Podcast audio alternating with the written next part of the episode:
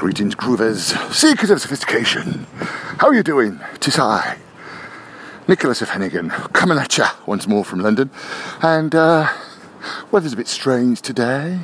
Yes, sunshine and showers. In fact, I'm minded to sing when April showers they come your way, but I won't.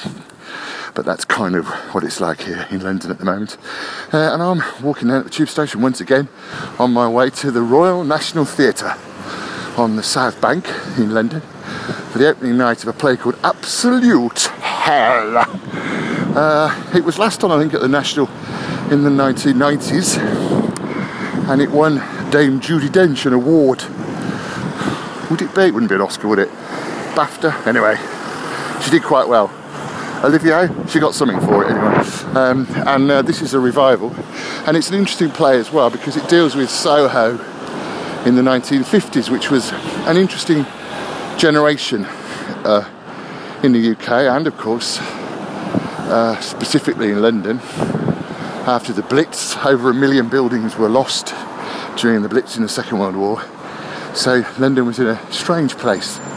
Soho, particularly, of course, in the 1950s, I, uh, rings a bell with me because of the London Literary Pub Crawl and Dylan Thomas, Julian Maclaren-Ross, all these kind of incredible characters.